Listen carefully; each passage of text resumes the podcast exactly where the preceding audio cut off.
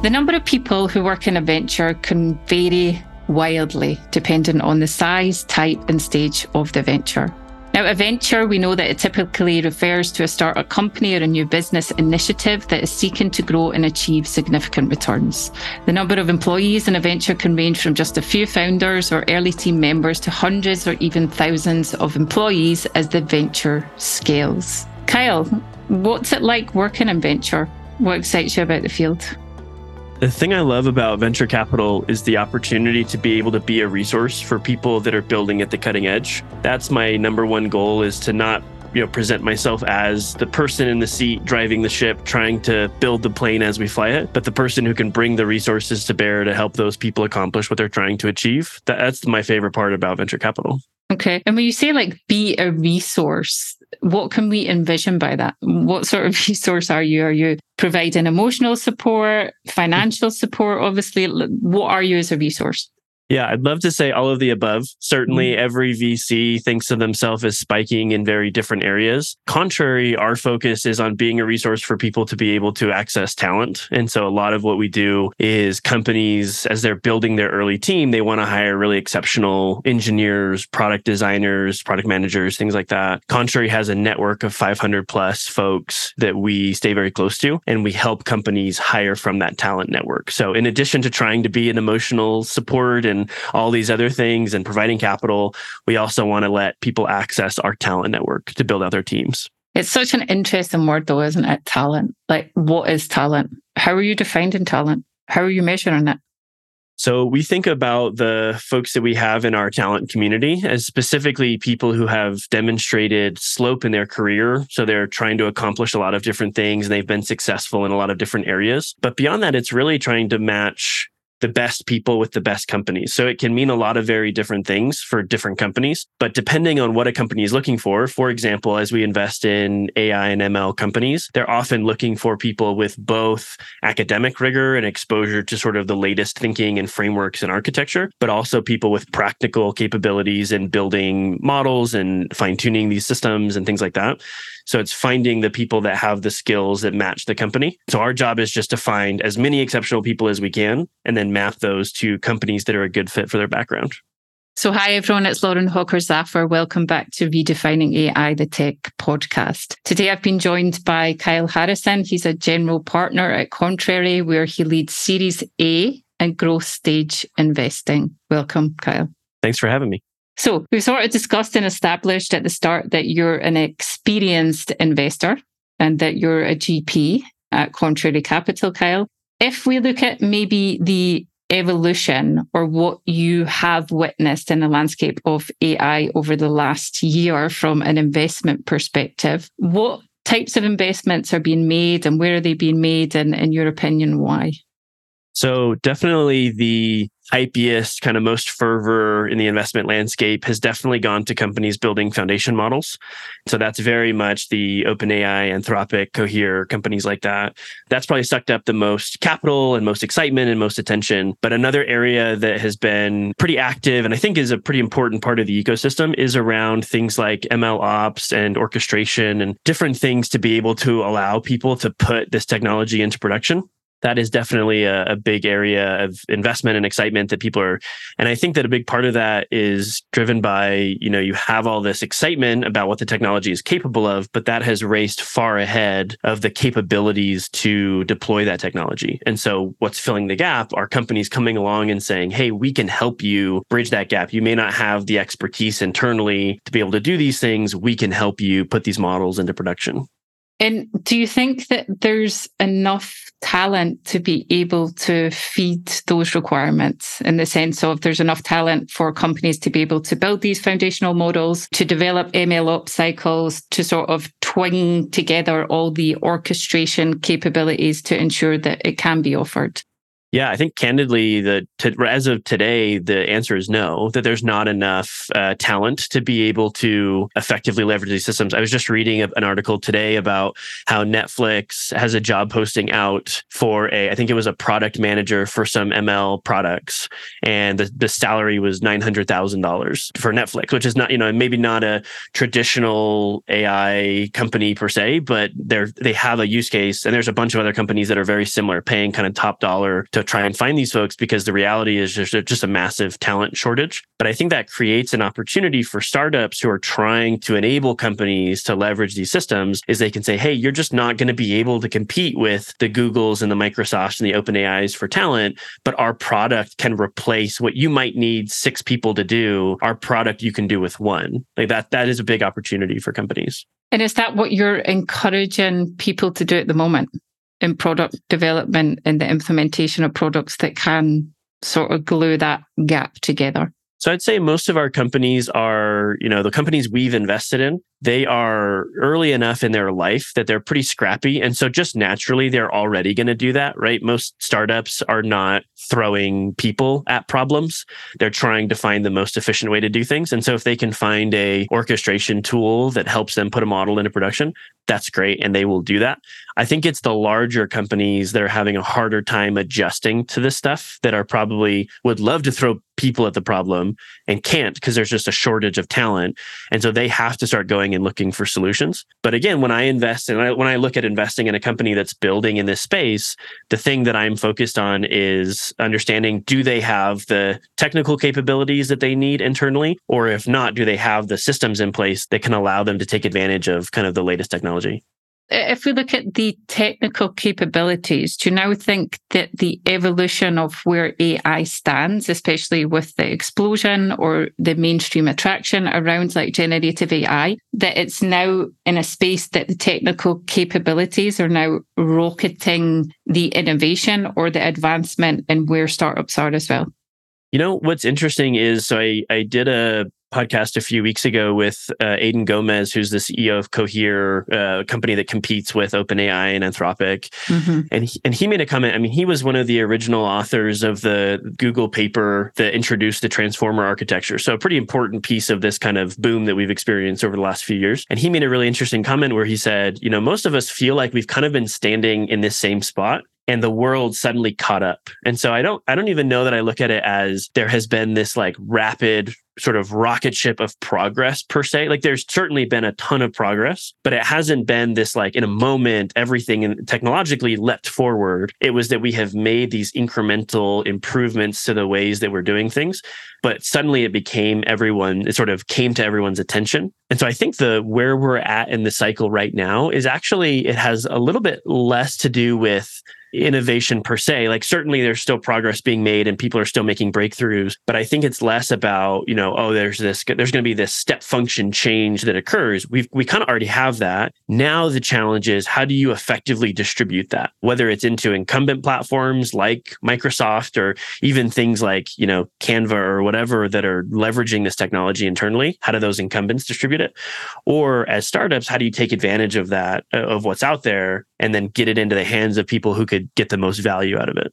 How important is innovation though when you're looking at it from an investment perspective? Because obviously, if we're talking about the cycle, and obviously it's been a slow development in maybe incremental stages, there is also that part of the cycle, if you look from maybe another angle of the mimicry that goes on. So you see a lot of startups that are possibly like copying each other to a certain extent. Like from an investment perspective, how do you recognize the potential that a startup might have out with the three things that you maybe listed at the start? Yeah. So the equation that most people kind of use or the framework that people use to think about where good investments exist is basically a function of value creation and value capture. And value creation is a lot of where the innovation happens, where you've created something that can create value for a lot of different people.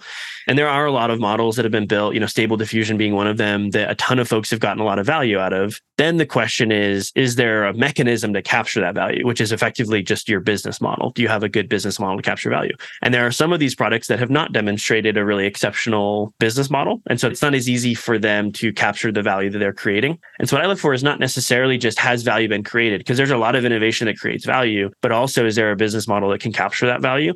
And you're trying to find a combination of those things. And that typically leads to much better investments. And what would be an example, though, of is there a business model that can capture this value? Can you give us an example? Yeah, I mean, I, you know, one of our companies that we've invested in, and I'm, I'm sure we can talk a little bit more about, but I, I, co-wrote this deep dive on the openness of AI with them, a yeah. company called Nomic. Uh, you know, one of our investments, and the reason we made the investment is because I think it demonstrates this very well, where value creation happens because what Nomic has done has created a tool called Atlas, which is basically a data visualization tool to understand and fine tune large language models. So you can kind of visualize the entire data set that a model is trained on. And by doing that, they were able to create things like GPT4All, which is sort of a pared down language model that is per- as performant as GPT 3.5, but at a fraction of the compute resources. And so you can run it on a machine locally. And they were able to do that with their tool. So they created a lot of value where, hey, we have this model. It's much easier to use. It's, you know, people like healthcare and financial services and government, they feel more comfortable using it because they can use it locally. They don't have to rely on somebody else's server. All of that is great, but Nomic's not charging for GPT4All. It's open source, right? So that's an example of value creation. And then the, the question is, how do you capture that value? And people look at that and they say, wow, Nomic was able to create GPT4All using Atlas, this data visualization tool that they charge for and is a traditional software product. And people say, man, I'd love to be able to do that with other models or to be able able to build my own models that I can use locally. And so they want to go and pay for Atlas as a product. And so that's a business model that captures value because it attracts that sort of top of funnel, mm. attracts people to a software product that they can then charge for and monetize. And do you give advice on that as well? Like if a venture was struggling to identify a business model that could encapture maybe value that they've created, do you provide services that would support the development of a coherent and hopefully profitable one? Yeah, I I think that it is less you know, as VCs, I think we typically think of ourselves less as the sort of like consultant or service mm-hmm. provider mm-hmm. or like pointing people in a particular direction. I think what we're trying to do is identify those things that already exist. Like, is that mechanism already there? And if it is, or if there's the opportunity for that, then we want to invest. So I think it's more a function of like, I look to identify that. But I see that in a lot of the companies that we invest in where the sort of value creation is often being good at something else. It's often even not necessarily like an AI capability exclusively. So another one of our investments is in a company called Replit, which is a IDE, so a development, you know, a coding environment. And what they do really well is they take all of the things you could possibly need as a developer and put it in one environment to make it very easy for you to build software. One of the things that they have is Ghostwriter, which is their code assistant AI. They're able to leverage AI to create value for people, and that's awesome. But what people are paying for is not this AI tool because they, they can get that tool from a lot of different places, not the least of which is GitHub's Copilot, right? Mm-hmm, yeah, which, is a, which, which mm-hmm. is a competitor. But that they can create value by putting everything into one place and that allows them to charge for that because people say, man, well, I'd love to have everything in one place rather than having to go pay for 20 plus different tools. And so a lot of times what we're trying to do as investors is identify where that sort of value creation and value capture relationship already exists or very soon could exist. Hopefully we get there maybe a little early and then are able to invest in helping them create that. Yeah, I mean, it definitely seems that we're on a trajectory of these this hyper personalization, this accessibility to hyper personalization of not going out with, but staying within some sort of containerized opportunity that's supported by AI. You mentioned before that you were part of the authoring team who wrote the report, The Openness of AI. Can you provide us in that respect with maybe a brief overview of the, the key findings and insights from that report? And maybe as well, like how it sheds light in particular on the accessibility and democratization of AI technology. Yeah. So we produced the report as part of Contrary Research, which is the research arm of our firm. And one of the things that Contrary Research does a pretty good job of is creating this engine to take expertise and, and sort of engage with the expertise of other people. So huge credit to Brandon and Andre who are at Nomic, because basically what we did would work with them to understand their perspective on the space and then to capture that into something that's consumable for everyone to read. And so it was a lot of fun to be able to dig in with them on what they understood of the space.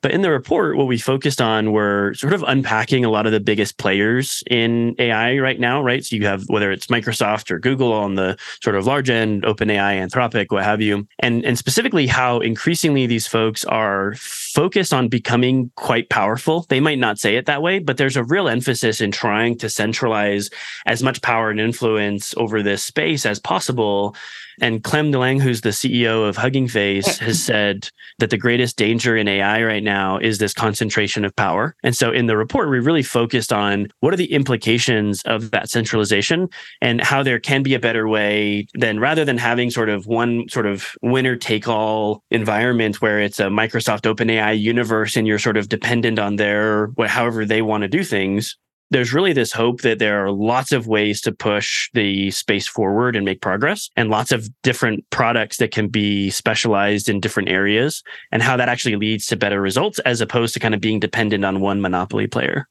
Do you think it's possible though to avoid this centralization? I do think it's possible, not only because of, I mean, I think there's two buckets of that equation.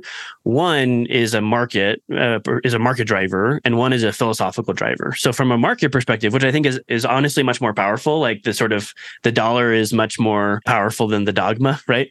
But on the market side, I think that the driver will be people don't like to have platform risk. They don't like to be completely dependent on one provider, which is why even in cloud computing, which is a big, a big component of this whole equation, people don't like to be single cloud. They want to be multi cloud because they want to have some sort of control over what they're dependent on and when and why and have some fail safes and things like that. So I think just from a market perspective, people are not going to want to have one system.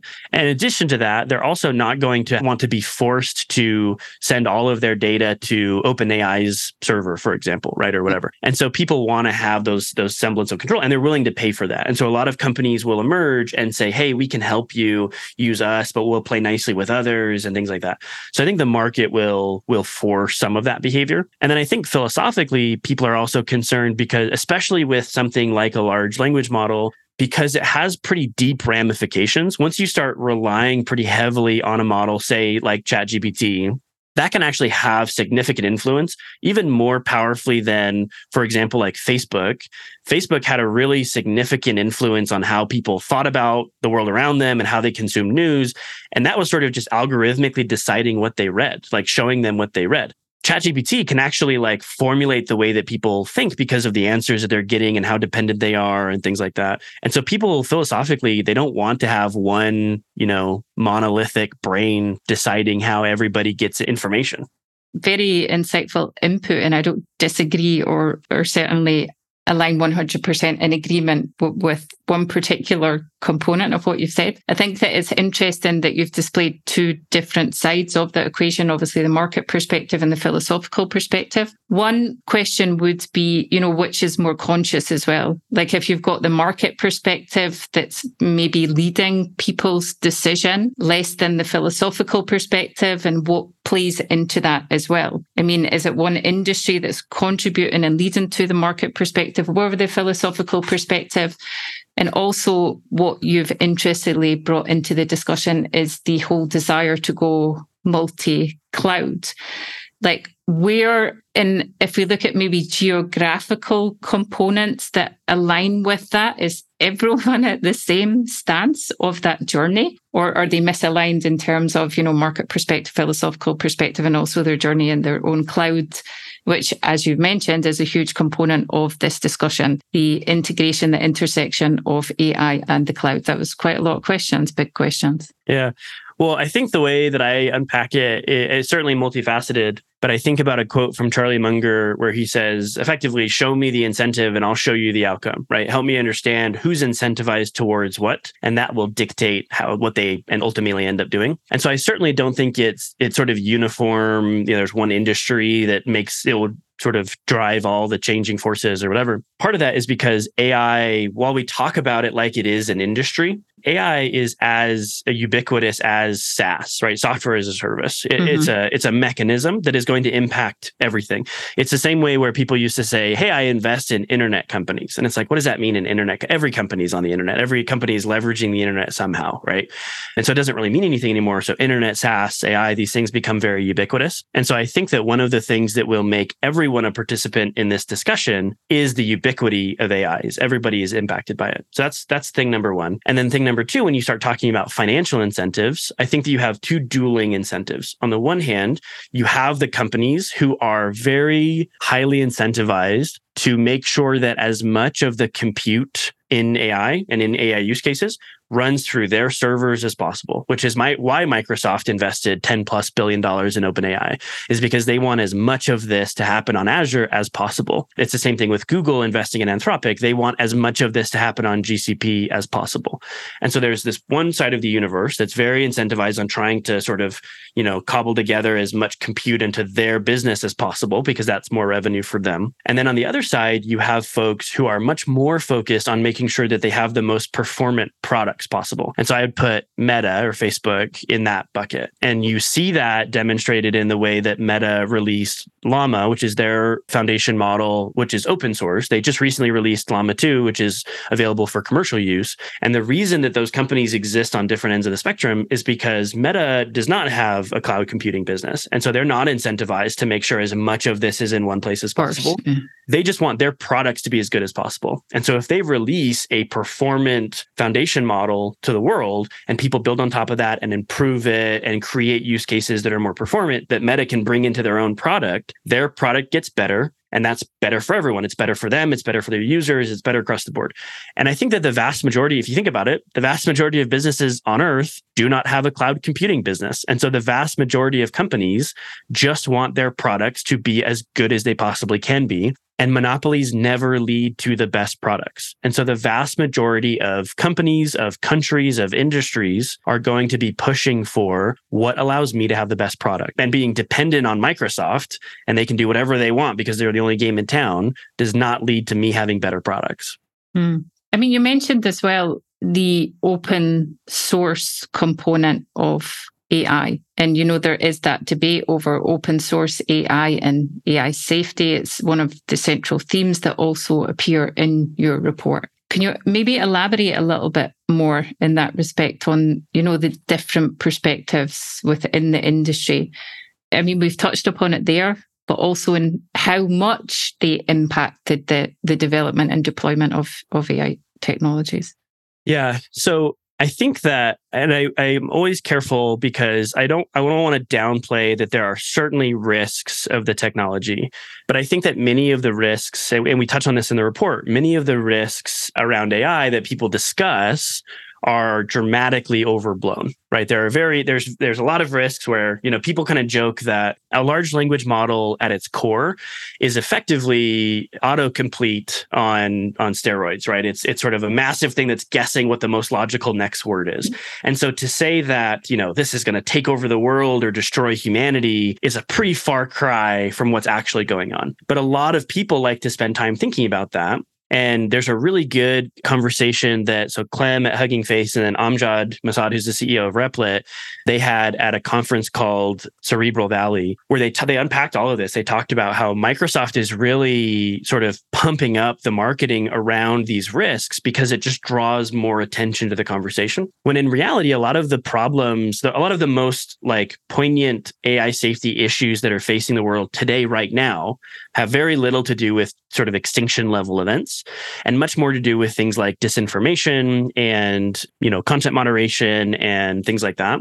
And those issues get swept under the rug when you focus on such bigger risks, which allow companies, because effectively, when companies like OpenAI decide to release dramatically less context around models like GPT-4, that actually makes it easier to hide things like inherent biases that exist in a model, for example, because you can't understand what the training data or what that training set is or those weights are or anything like that. And so those those actual issues get exacerbated while people focus on these really big problems. And so in my mind, the thing that I you know focus on and pay quite a bit of attention to and thinking about in AI safety is more so I actually think it gets better when you are more open when more people are trying to understand the biases and potential risks and things like that. And one of the sort of counter arguments that people make is well what about bad actors? You know if we if we make these models open bad actors can get access to those and you know different countries can use them to influence selections and things like that and, and do that even more effectively. And i think that that is that's fair to say but i think that's also somewhat inevitable right? Is that every for the most part every piece of technology has eventually become widely distributed. And the thing that that sort of acts as a counterbalance to that distributed technology for good or for evil is how well prepared the long tail is to defend themselves is that the more distributed that technology is you basically get into this sort of almost like a you know cold war standoff. If everybody's capable then it's less of a risk if sort of a centralized group of folks are protected like these big companies and a bad actor gets access to it every other smaller company or smaller nation is more at risk because they don't have the technology to defend themselves. Because sort of you know big company over here is saying hey we want to make sure that those folks are having to pay us to protect themselves and that that actually makes the world less safe yeah and I, I mean i suppose it goes back to what you're talking about in the emphasis of the importance of making ai accessible to everyone regardless of factors like you know cost geography or political affiliations i mean if we look as well at the two of the most poignant risks that you mentioned that are a lot of the time swept under the rug the disinformation, you know, the necessity for stricter content moderation. Who is it that needs to educate themselves better? And how can people educate themselves better? Like, if you're not a technologist, if you're not immersed in the scene and you don't understand the consequences of the inherent biases that are produced by the models. How can you educate yourself? What would you advise listeners to do? Well, I think that the unfortunate reality is that technology is getting better and better. And so I think it is more so a function of platforms and governments' responsibility to be better prepared to manage their own platforms. I think it's really tough to say we should have a course that everyone on earth has to take. And by taking that course, they will recognize, you know, things that have been created by AI or things that are created, you know, disinformation or whatever. I think it's really tough because there's so many, there's such a such a massive, diverse population of people with different backgrounds and experiences and levels of education and everything. And it's really, really difficult to say if you just do this, you will be more prepared. I think that increasingly, and this is one of the things that, you know, for a long time, at least in the US, and I think this is true in other countries as well, they have similar laws. But in other countries, platforms like Facebook were protected by certain provisions where they weren't able to be held liable for the content on their platform. And those laws are increasingly changing because they're basically saying, listen, Facebook has a responsibility to understand and control and moderate the content on their platform. And so Facebook, rather than being able to cede responsibility and say, hey, like people are doing stuff and we're just trying to make sure it falls within these parameters and then everything else is free game, now they are more responsible for the claims that are made on that platform. And if that means that they have to sort of pare back what people can and can't do and whatever, like those levels of controls need to be in place for those platforms to more effectively govern themselves. I think I'm more focused on those things need to happen is more more platforms need to be capable of understanding what's going on and sort of managing it more effectively as opposed to saying oh each person is responsible for educating themselves because it's just really difficult to do with how effective technology is. If we sort of circle back to close our conversation to investment and investment from the perspective of an individual listener. Because obviously people are curious. You've mentioned, you know, that technology is offering a lot of opportunity. It's changing. There's a lot of players. There's a lot of interest in startups. If someone was curious about investing in that market and also potential investment that would provide return in the future, what would be your advice from that from that angle? Yeah, So I'd say there's sort of two buckets of thinking that I revisit most often. One is a little bit of an unpacked version of the framework we talked about earlier, where there's sort of this value creation and value capture. Mm-hmm. The way that I think about that specifically in this market in AI is I look for, for sort of three key things, right? So the first one is a really strong community element, because I think communities are a very powerful indicator of successful technology.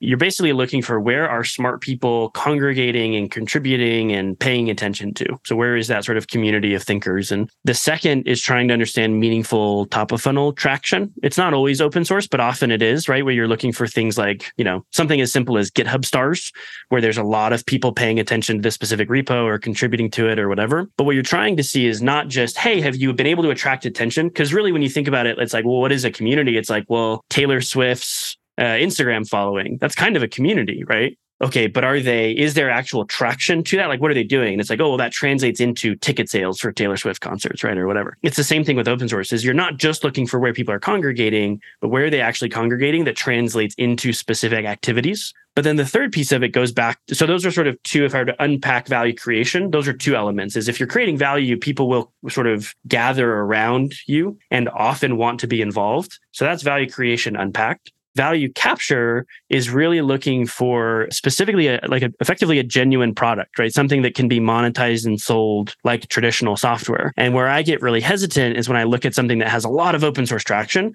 but no clear business model. There's no real clear way to capture value. So that sort of three pronged bucket is one thing i think about a lot when i'm evaluating what are interesting investments. But then the second that I would pay very close attention to is that any investment, like how good an investment is, is relative to the potential outcome. It's not so if I say, you know, hey, you can invest in this thing and it might increase by 100x. Like if I say, hey, it's a million dollars, you have to pay a million dollars for this investment but it could be a 100x investment. A million dollars could be cheap for a 100x, right? But if you say it's a million dollar investment and your return is 0.8x, it's like actually going to lose a little money. It's like, well, that's a terrible investment. Like a million dollars is too expensive, right? So it's all dependent on the size of the outcome. And a lot of people get very distracted because they look at things like OpenAI and they say, oh, if OpenAI can be a 30 plus billion dollar company, any AI company can be a 30 billion dollar company. And in reality, OpenAI is playing a fundamentally different game that makes it effectively an irrelevant comparison because number one, they have massive corporate ties to Microsoft. And number two, they are trying to build a foundation model that everyone will use for every purpose not every company is like that. If you're looking at a wrapper around ChatGPT that does a very specific thing, or if you're looking for an orchestration tool that can do something, it doesn't mean that it can have the same potential as OpenAI. And so it's actually damaging to think, oh, this could be a $30 billion company. And so with every investment, you really have to consider what could the eventual outcome of this company be? And what does that mean for my investment? What could the eventual outcome be? Interesting, fascinating insights, Kyle. Um, really enjoyed the conversation today. So I'd like to thank you hugely for contributing to what we're exploring and discovering today on redefining AI. Yeah, thanks for having me. I had a lot of fun. Thank you. I'd like to thank everyone else that's listening today. And if you'd like to find out more about machine learning search and insight engines, then go to the Squirro Academy at learn.squirro.com. Thank you.